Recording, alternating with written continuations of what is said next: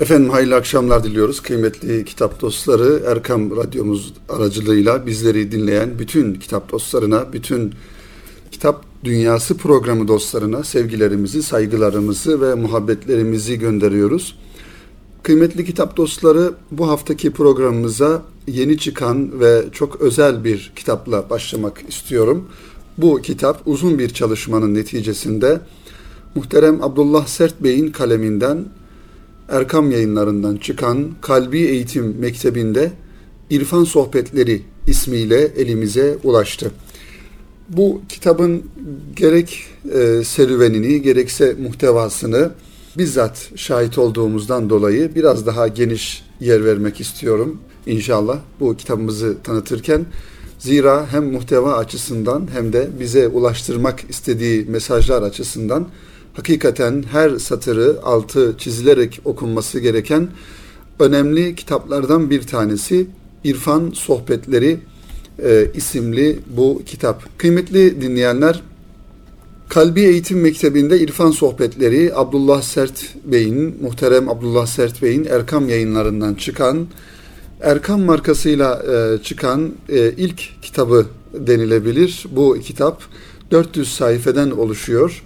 Tabi bu kitabın daha öncesi hazırlanmasından önce kitap haline gelmesinden önce kitabımızın arka kapak yazısında da ifade edildiği üzere elimizdeki bu eser 2011-2012 yıllarında irfani gelişim seminerleri olarak planlanıp uygulanan 40 derslik sohbet programının 16 sohbetini ihtiva etmektedir.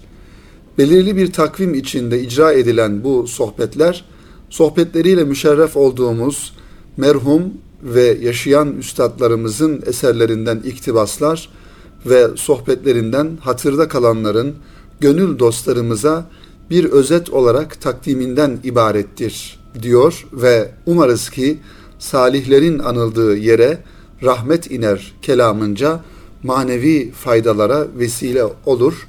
Arka kapak yazısına şöyle kısaca bir paragraftan ibaret ifadelerini, düşüncelerini paylaşmış kitabımızın yazarı muhterem Abdullah Sert Bey.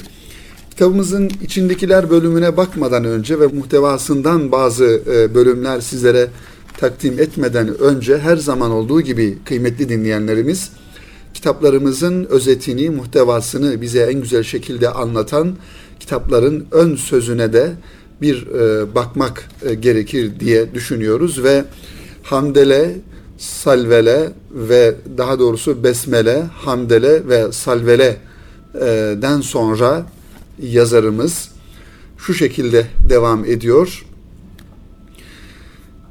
Şöyle diyor.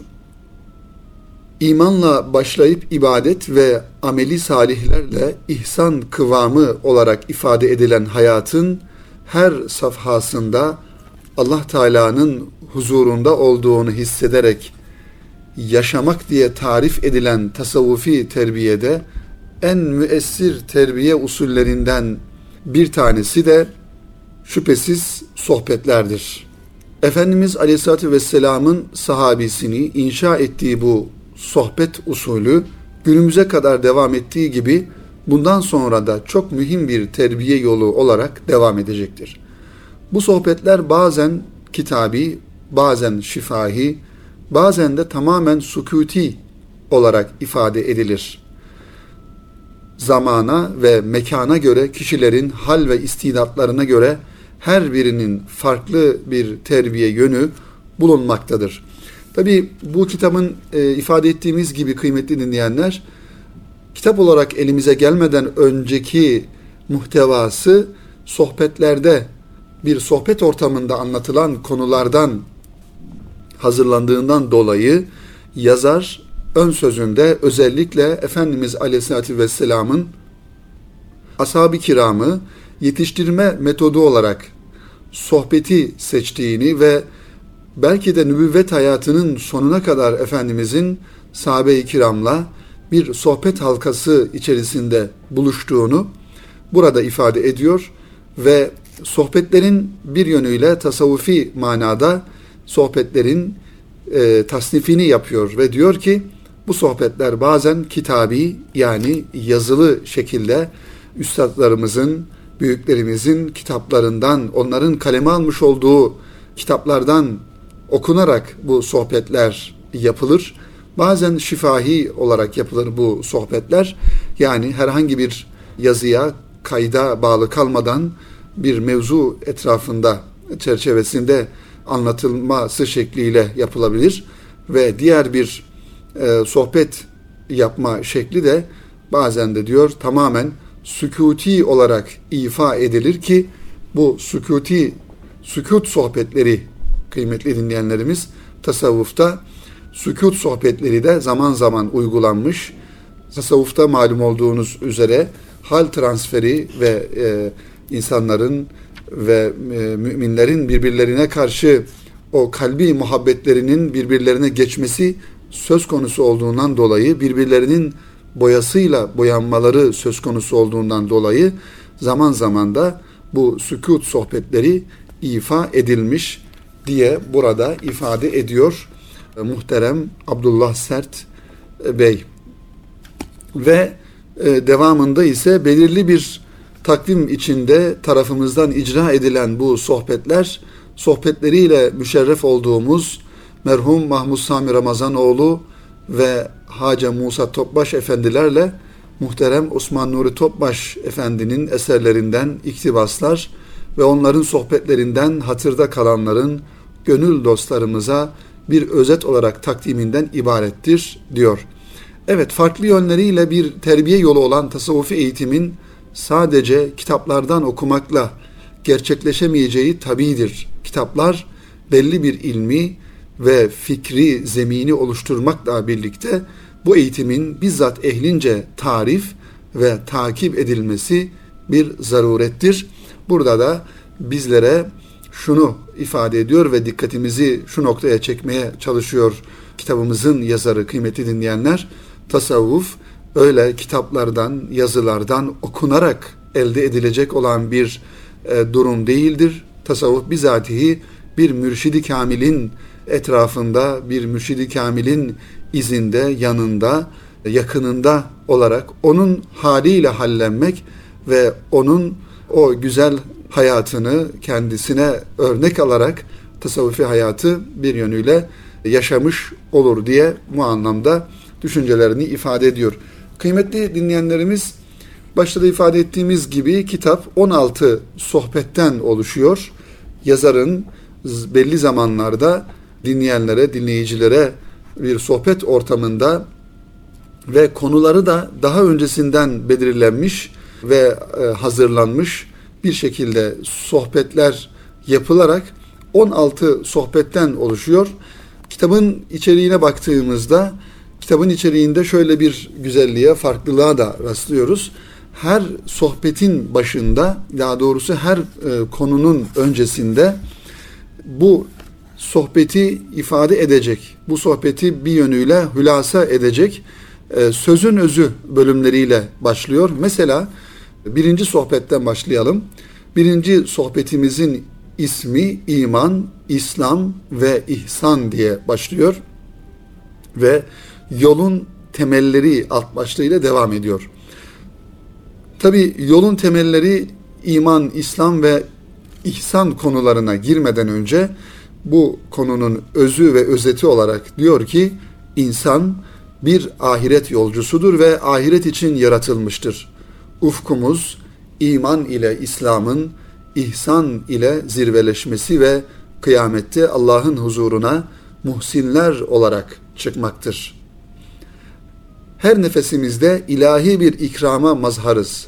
Her nefesimiz onun tarafından bilinerek ve görülerek veriliyor. O anda bir ilahi irade bizim için tahakkuk ediyor. O her nefeste bizimle, biz de her nefesin farkında olmamız ve her nefese onun istediği güzellikleri yüklememiz gerekiyor. Bu şekilde bir özün özü olarak ifade ifadeler burada e, serdedildikten sonra kıymetli dinleyenler sonrasında birinci sohbete geçiliyor. İşte iman, İslam ve ihsan konusu tasavvuf yolunun temelleri nasıl olması gerekir? Bunların her birisi hakikaten bu kitabın muhtevası bu yönüyle çok çok önemli kıymetli dinleyenler. Bunların hem Efendimiz Aleyhisselatü Vesselam'ın hayatından, sahabe-i kiramın hayatından örnekler veriliyor ve tasavvuf büyüklerinin koymuş olduğu prensipler burada ölçüler ortaya konuluyor. Daha sonrasında ise yolumuzun yani bu tasavvuf yolunun Nakşi yolunun büyüklerinden Mahmud Sami Ramazanoğlu Hazretlerinin, Musa Topbaş Hazretlerinin hayatlarından kesitler sunuluyor ve muhterem Osman Nuri Topbaş Hoca Efendi'nin de yine sohbetlerinden, kitaplarından, canlı hayatından örnekler veriliyor bu konuda ve bütün diğer konulara baktığımızda e, tasavvufun temel temelini oluşturacak olan konular daha çok burada ifade ediliyor kıymetli dinleyenler. O yüzden kitabı önemli kılan hususlardan bir tanesi de özellikle bu kitabı yazan, hazırlayan insanın, daha doğrusu yazarın, muhterem Abdullah Sert Bey'in bizatihi bu üstadlarla, büyüklerle beraber bir hayat e, sürmüş olması kitabımızı çok daha okunması gerektiği noktasında e, önemli bir husus olarak karşımıza çıkıyor.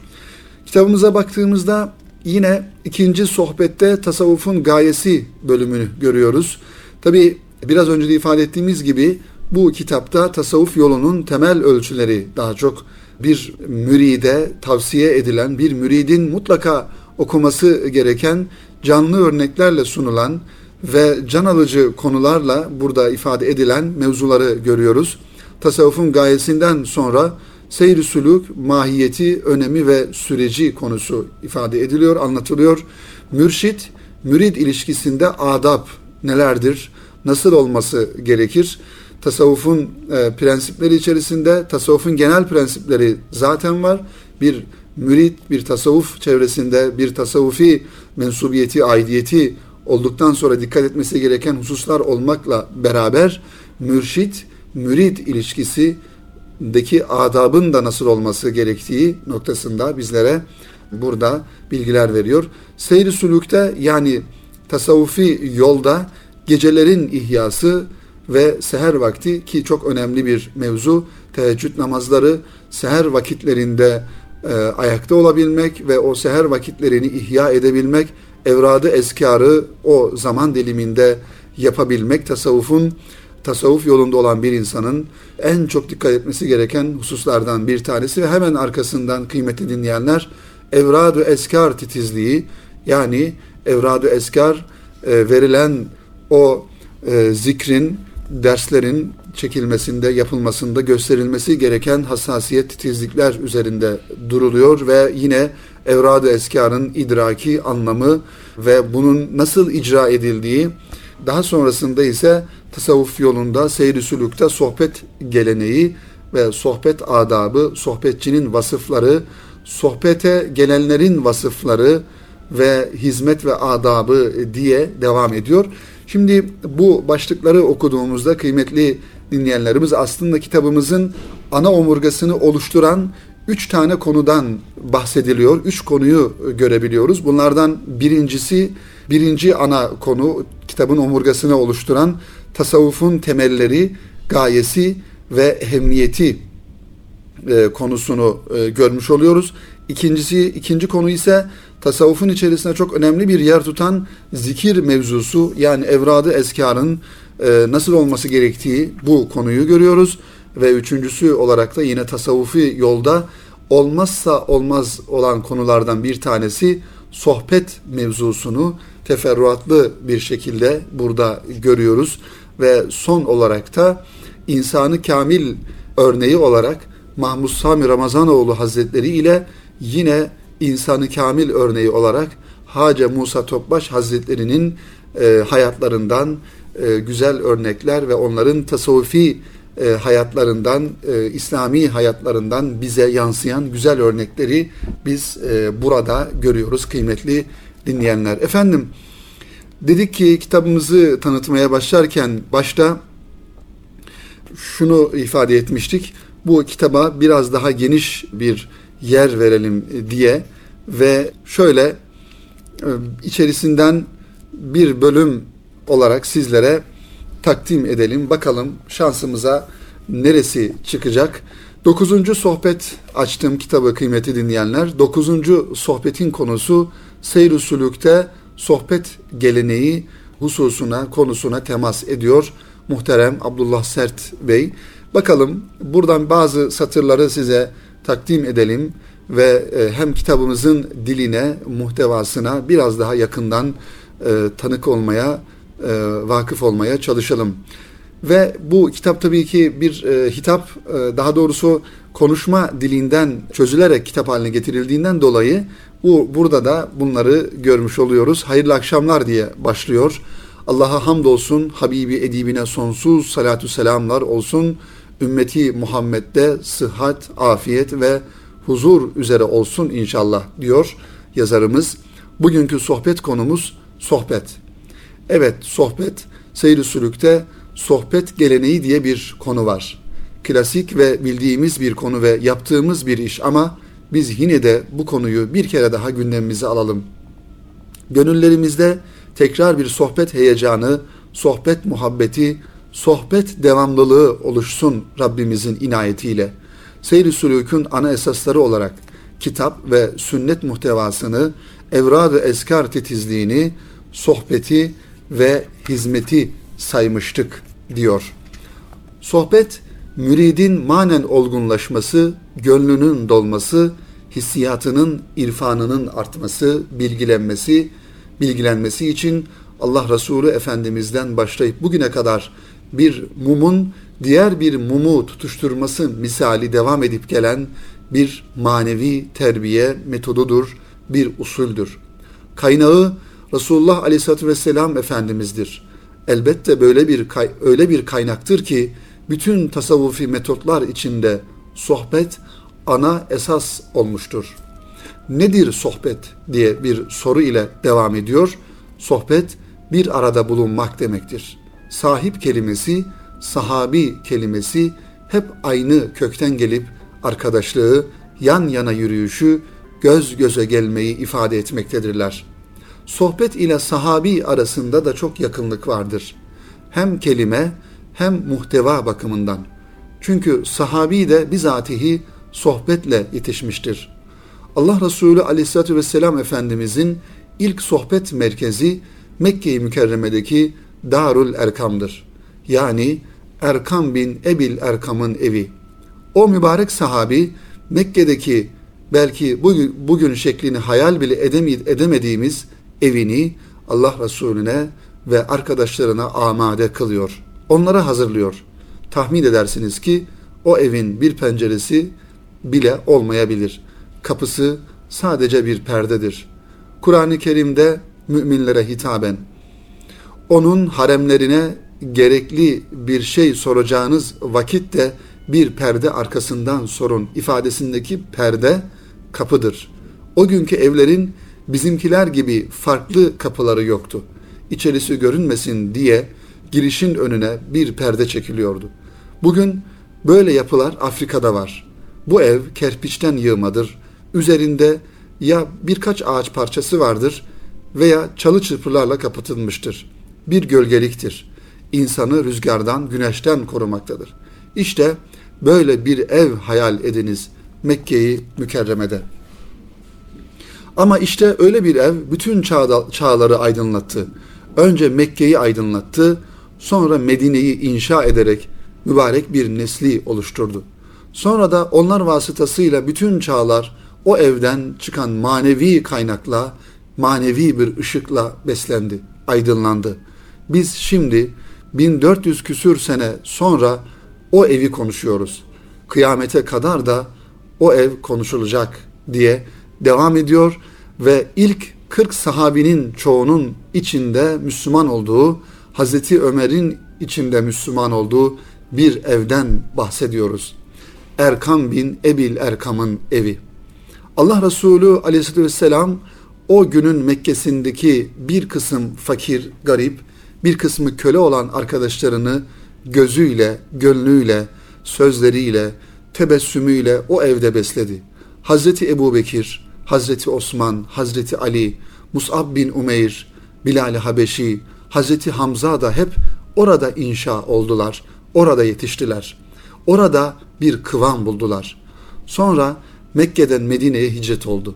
Medine'de bu vazifeyi Ashab-ı Suffe mekanı devraldı.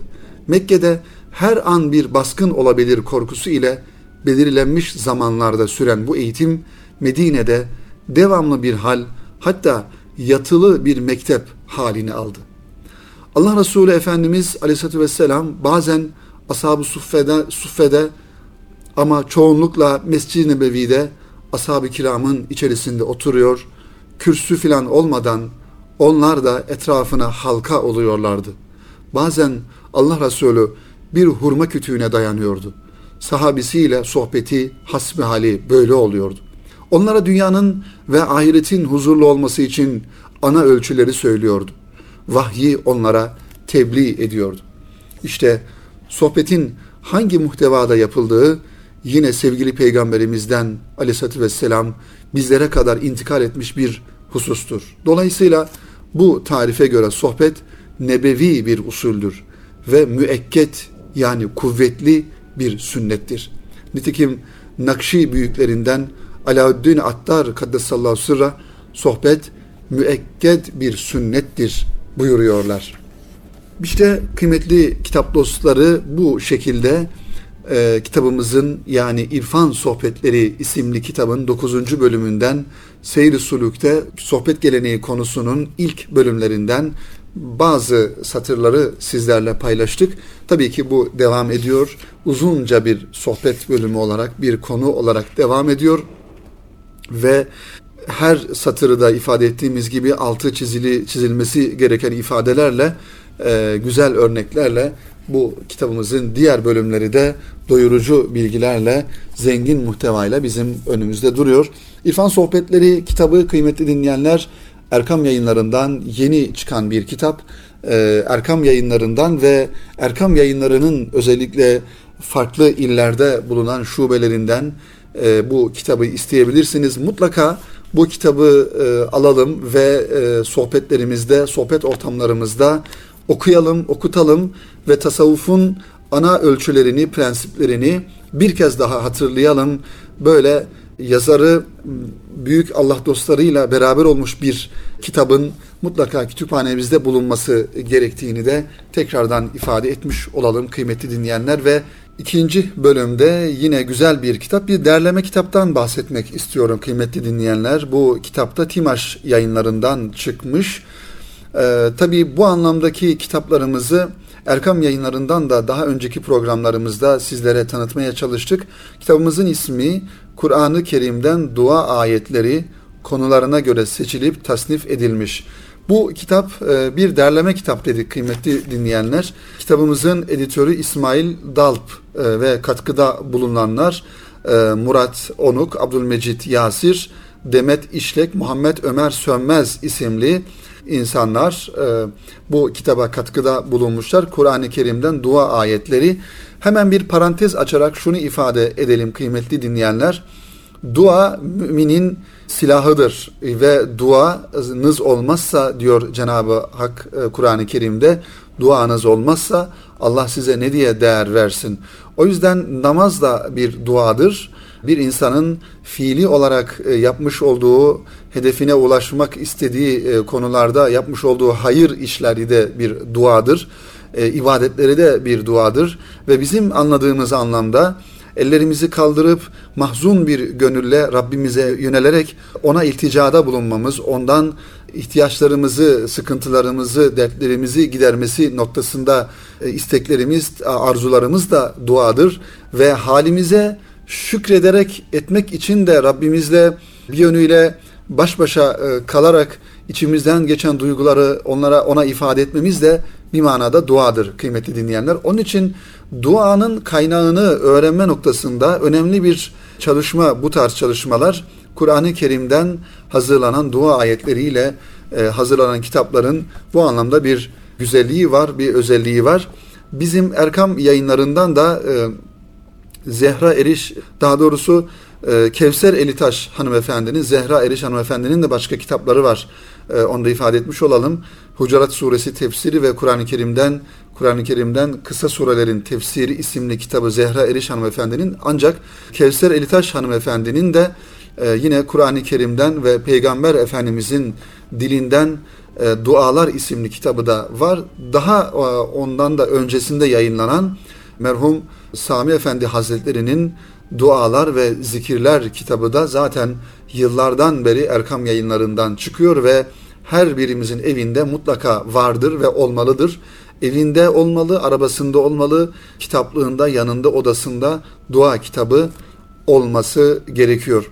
O yüzden kıymetli dinleyenler bir hem bir duaya vesile olması açısından bu kitabı da programımıza konuk etmiş oluyoruz ve Timaş yayınlarından çıkan Kur'an-ı Kerim'den Dua Ayetleri isimli kitabın içeriğine de baktığımızda konularına göre tasnif edilmiş malumunuz Kur'an-ı Kerim'de geçen dualar farklı e, şekillerde ve farklı farklı peygamberlerin e, yapmış oldukları dualar e, olarak karşımıza çıkıyor. Mesela bir örnek olması açısından bakalım. Hazreti Nuh'un duası var e, burada. Hazreti Süleyman'ın duası diyor ki e, Hazreti Süleyman Aleyhisselam ey Rabbim beni bana ve ana babama verdiğin nimetlere şükretmeye ve razı olacağın salih ameller işlemeye sevk et ve beni rahmetinle salih kullarının arasına kat diye Hazreti Süleyman Aleyhisselam'ın duası bu şekilde Nem suresinin 19. ayeti kerimesi olarak Kur'an-ı Kerim'de geçiyor. Ve hep e, okumuş olduğumuz, e, namazlarda okumuş olduğumuz Rabbena ufirli ve li valideyye ve lil mu'minine yevme yekumul hisab ayeti kerimesi duası da aynı şekilde Hazreti İbrahim Aleyhisselam'ın duası o da Rabbimiz hesap görülecek günde beni, ana babamı ve bütün inananları bağışla diye Hazreti İbrahim'in duasını da bizler okumuş e, oluyoruz kıymetli dinleyenler. Tabi devam ediyor. Mesela tövbe, pişmanlık ve bağışlanma duaları başlığı altında yine müminlerin Cenab-ı Hakk'ın müminlere öğretmiş olduğu Kur'an-ı Kerim vasıtasıyla öğretmiş olduğu dualar da bu şekilde devam ediyor. O duayı da okuyalım inşallah. Ey Rabbimiz bizden kabul buyur. Şüphesiz sen hakkıyla işitensin, hakkıyla bilensin. Rabbimiz bizi sana teslim olmuş kimseler kıl. Soyumuzdan da sana teslim olmuş bir ümmet kıl. Bize ibadet yerlerini ve ilkelerini göster. Tövbemizi kabul et. Çünkü sen tövbeleri kabul edensin. Çok merhametli olansın. Rabbimiz içlerinden onlara bir peygamber gönder. Onlara ayetlerini okusun. Kitabı ve hikmeti öğretsin ve onları her kötülükten arındırsın. Şüphesiz sen mutlak güç sahibisin, hüküm ve hikmet sahibisin diye bu dua bu şekilde bitiyor. Bakara suresinin 128. ve 129. ayeti kerimeleri de bu anlamda duaları, duayı bize öğretiyor kıymetli dinleyenler. Tabii ki Cenab-ı Hakk'a sığınma duaları var. Hazreti Musa Aleyhisselam'ın duası var. Hazreti Adem ve Hazreti Havva annemizin, Hazreti Adem Aleyhisselam'ın duası var.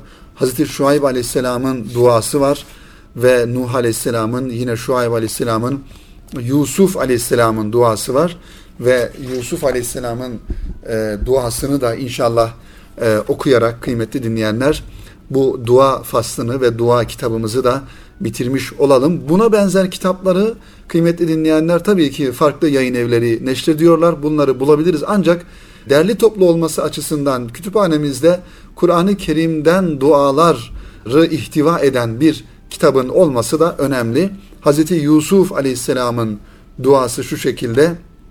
Ey Rabbim zindan bana bunların beni davet ettiği şeyden daha sevimlidir. Hani Mısır kralının, melikinin hanımı Hazreti Yusuf Aleyhisselam üzerinde kötü emellerini gerçekleştirmek e, istediğinde Hazreti Yusuf Aleyhisselam ben Allah'tan korkarım diyerek bu e, kadının bu e, teklifini reddetmişti ve kadın da bundan dolayı Yusuf Aleyhisselam'a iftirada bulunmuş ve daha sonrasında e, Yusuf Aleyhisselam'ın zindana atılmasına sebep olmuştu. İşte Yusuf Aleyhisselam da diyor ki Ey Rabbimiz zindan bana bunların beni davet ettiği şeyden daha sevimlidir. Onların tuzaklarını benden uzaklaştırmazsan onlara meyleder ve cahillerden olurum. Evet Rabbi onun duasını kabul etti ve kadınların tuzaklarını ondan uzaklaştırdı.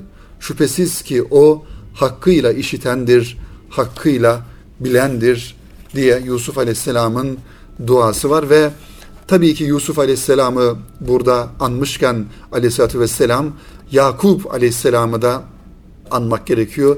Yakup Aleyhisselam'ın duası da şöyle Fallahu hayrun hafizan ve huve erhamur rahimin.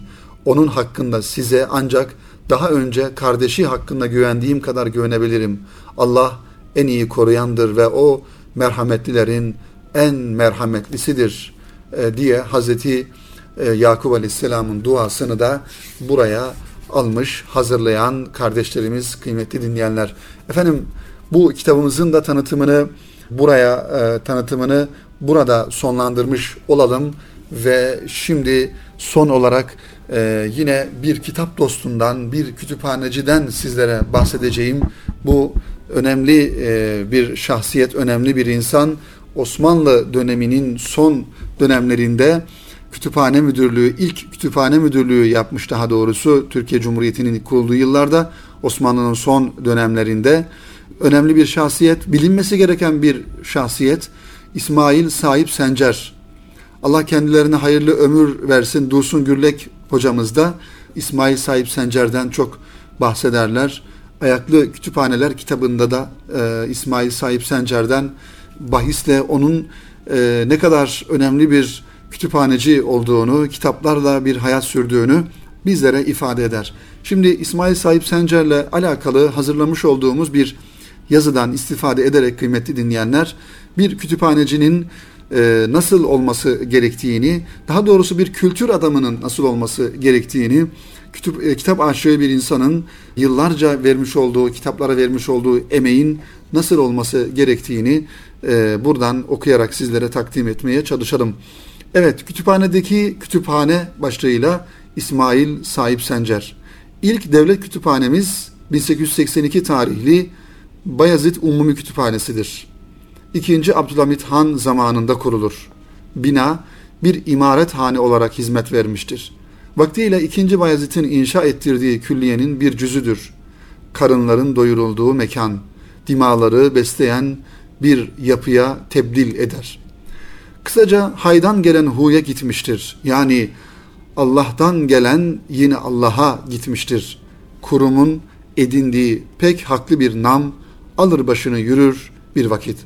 Kitaplık İsmail Sahip Sencer Bey'in müdürlüğü döneminde Kedili Kütüphane diye anılır burası.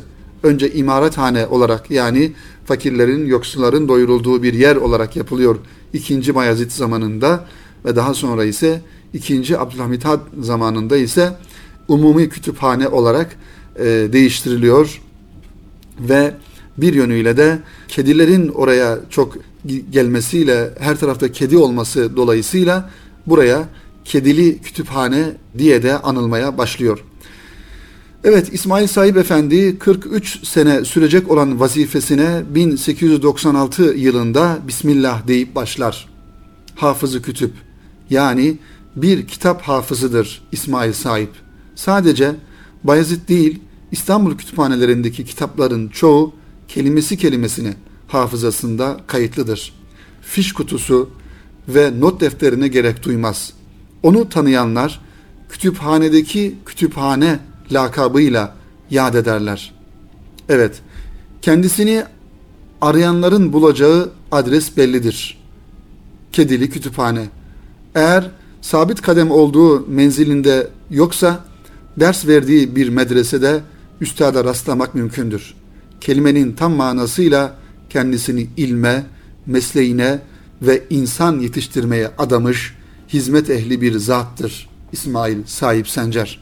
Geleneksel şark ilim yolunun son dönem yolcularındandır. Akli ve nakli ilimlere vakıftır. Hem ilmine hem terkip gücüne nispetle bir lakabı da çağın cahızı olmuştur. İlim öğrenmek onda bir zevki serimdir. Cenab-ı Hakk'ın esma ve kudret tecillilerini temaşa zevkidir bir manada. Öyle ki tıp fakültesinden diplomasını teslim etmek üzere haber gönderildiğinde gayesinin diploma edinmek olmadığını bildirir. Tavrını hayret edenlere ise hadisi şerifte tıp ilmine işaret buyurulduğu için tahsil ettiğini söyler. Doktor Süheyl Ünver Bey geleneksel tabiplik bilgisinin derecesine şöyle not düşmektedir İsmail Sahip Sencer'in. Zamanımızda tıbbı atika vakıf yegane bir alimdir diyebiliriz. Hafızası çok güçlü, bilgisi ve yorum gücü çok daha güçlü. Müstakil bir eser neşretmediği hususunda sistemkar davrananlar olduğu gibi bu bu konuda her zaman imtina etmiştir. Gerçi Katip Çelebi'nin Keşfü, Zunun adlı eserine bir zeyl kalemi almıştır İsmail Sahip Sencer. Söz konusu bu çalışma Milli Eğitim Bakanı Hasan Ali Yücel'in ısrarlarına çok şey borçludur. Hazret bu konudaki sistemkar soru ve imalara şahsiyetinin bir özelliğini yansıtan nükteden bir dille felek müsaade etmiyor diyerek mukabele ederdi. Beyanından anlaşılan şu ki eser telifi yoluyla da ilmini nakletmeyi arzu etmiştir aslında. Belki de emekliliğini bekliyordur. Bununla birlikte bazı kitapları kendi yazmışçasına dikte ettirdiği de bilinir. Lakin bir şartı vardır. O da o kitaplarda ismi geçmeyecek. İlmini aktarmakla kendini mükellef gören üstadın kapısı gece gündüz her talibe açıktır. Osmanlı tarihçisi ve milletvekili İsmail Hakkı Uzun Çarşılı şöyle anlatıyor. Her ne zaman müracaat etsem müşkilimi hallederdim. Bazen müracaat edenlerin birbiri ardına gelmeleri üzerine iş nöbete binerdi. Bazen hastalandıkları zaman dahi müracaat edenleri reddetmez, okuyalım biraz, açılalım derdi. Bu arada şunu da ifade edelim ki İsmail Sahip Sencer Efendi Frenk bidati yani batı icadı olduğundan dolayı e, elektrik alımını, küçük kütüphaneye elektrik alımını geciktirmiştir. Elektrik geç, geç gelse de kütüphanenin kapısı kedilere başından beri açıktır. Hatta yan gözle bakılması kedilere, kurallara aykırı sayılır. Arkalarında İsmail Sahip Bey varken kedilerin sırtı yere gelmez. Kitap raflarından masaların üstüne atlamışlar. Ne ifade eder? Herkesin malumudur ki farelere karşı kitapların en önemli muhafızı kedilerdir. Evet, Hazret yüz kadar kediye yediğinden yedirir, içtiğinden içirir, kuşluk vaktinde kemali afiyetle beraber çorba içerler. Kedilerle başıboş olmayan zevatın işi midir bilinmez, kütüphaneye çalışmak için gelen bazı araştırmacılar içtikleri çayların bedelini İsmail Efendi'nin hesabına yazdırırlar. Üstad bu emri vaki geç öğrenir fakat işte üstün bir ahlak örneği olarak buna göz yumar. İsmail Sahip Sencar 1924 senesiyle birlikte Kedili Kütüphanesi'nde adeta inzivaya çekilir. Çünkü bu tarihte onun da ders verdiği medreseler kapanır. Bir sene sonra ise şapka kanunu çıkar. Bu dönemde Hazretin tekbirli külahıyla kurumun içerisinde ve Beyazıt Meydanı'nda yürümesine müsaade edilmiştir. Ancak bütün hürriyet sahası bu çerçeve ile mahduttur. İstanbul Darülfunun'da 1921 senesinde başladığı Arap Edebiyatı kürsüsündeki görevinden ayrılmak zorunda kalır. Kütüphanesine çekilir, kitapların yanında geceler. Bir masayı yatağı olarak kullanır, üzerine döşeğini serer, tekkede konaklayan bir derviş gibi burada hayatını sürdürmeye başlar. Emekli olduktan bir yıl sonra yani 1940 senesinde Dar-ı Ukba'dan onu çağırırlar. Vefatı ardında yeri doldurulamayacak büyük bir boşluk bırakmıştır. Yeni lisan hareketinin öncelerinden Ali Canip Yöntem, Abdülbaki Gölpınarlı'ya artık müşkillerimiz için mezarı başına giderek rabıtayla gene kendisine başvurmaktan başka çare kalmadı derken ilim ve edebiyat çevrelerince önem ve kıymetini teslim eder. Evet, İsmail Sahip Sencer Bey'in bin kişinin iştirak ettiği cenaze merasiminin sonunda Merkez Efendi Haziresi'nde oraya defnedilir. Evet, İsmail Sahip Sencer'in işte e, kitaplarla olan hayatı ve Cumhuriyet'in kurulmasından sonra ders vermiş olduğu medreselerin kapatılması, şapka kanunuyla da sadece mahdut bir bölgede onun e, beyaz sarık takmasına müsaade edilmesi ve sonrasında da hayatının sonlarını kütüphanesinde bir masanın üzerine geçirmesi ve bu şekilde vefat etmesi de ayrıca e, ders alınması gereken e, hususlardan bir tanesi kıymetli dinleyenler.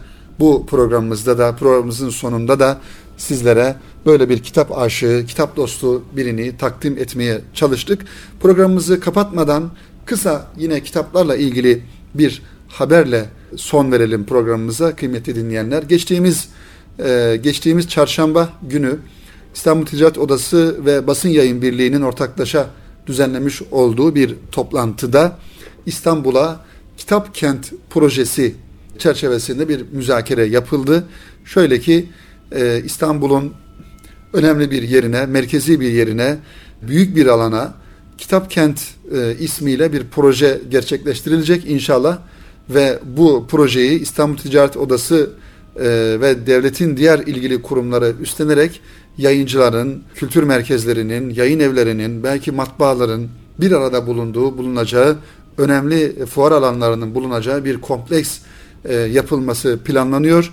Bu e, projenin adı da Kitap Kent e, olarak verildi. İnşallah e, temennimiz, arzumuz odur ki bu proje bir an önce gerçekleşsin. Çünkü geçtiğimiz yıllarda yani geçtiğimiz 20-30 e, sene önceki, 40 sene önceki yıllara baktığımızda Cağaloğlu, Babali ve Cağaloğlu'ndaki kitapçılar çarşısı buralar bir yönüyle e, kitabın kalbinin attığı yerlerdi. Ancak sanayileşmenin ve e, hayatın getirmiş olduğu yeni şartlar sebebiyle yayıncılar farklı farklı alanlara gittiler. Kimisi Cağaloğlu'nda kaldı, kimisi Başakşehir tarafına gitti, kimisi Hadımköy tarafına gitti. İstanbul'un farklı yerlerine dağılmış oldular. Bu da yayıncılık noktasında kültür hayatının çok daha canlı ve zengin olması noktasında bir zayıflığa sebep oluyor. Çünkü yayıncılar birbirini göremeden, birbirleriyle irtibat halinde olmadan bir yayın hayatının sürdürülmesi biraz belli noktalarda e, eksik noktalar, eksik hususlar kalıyor. İnşallah bu e, proje gerçekleşir ve bütün yayın evleri bir arada olur ve kültür adına güzel bir hizmet olmuş olur diyoruz ve programımızı burada sonlandırıyoruz kıymetli kitap dostları. Ee, önümüzdeki hafta yeni bir programla buluşmak ümidiyle hepinize kitaplı bir hayat temenni ediyoruz ve hepinizi Rabbimize emanet ediyoruz efendim. Hayırlı akşamlar diliyoruz.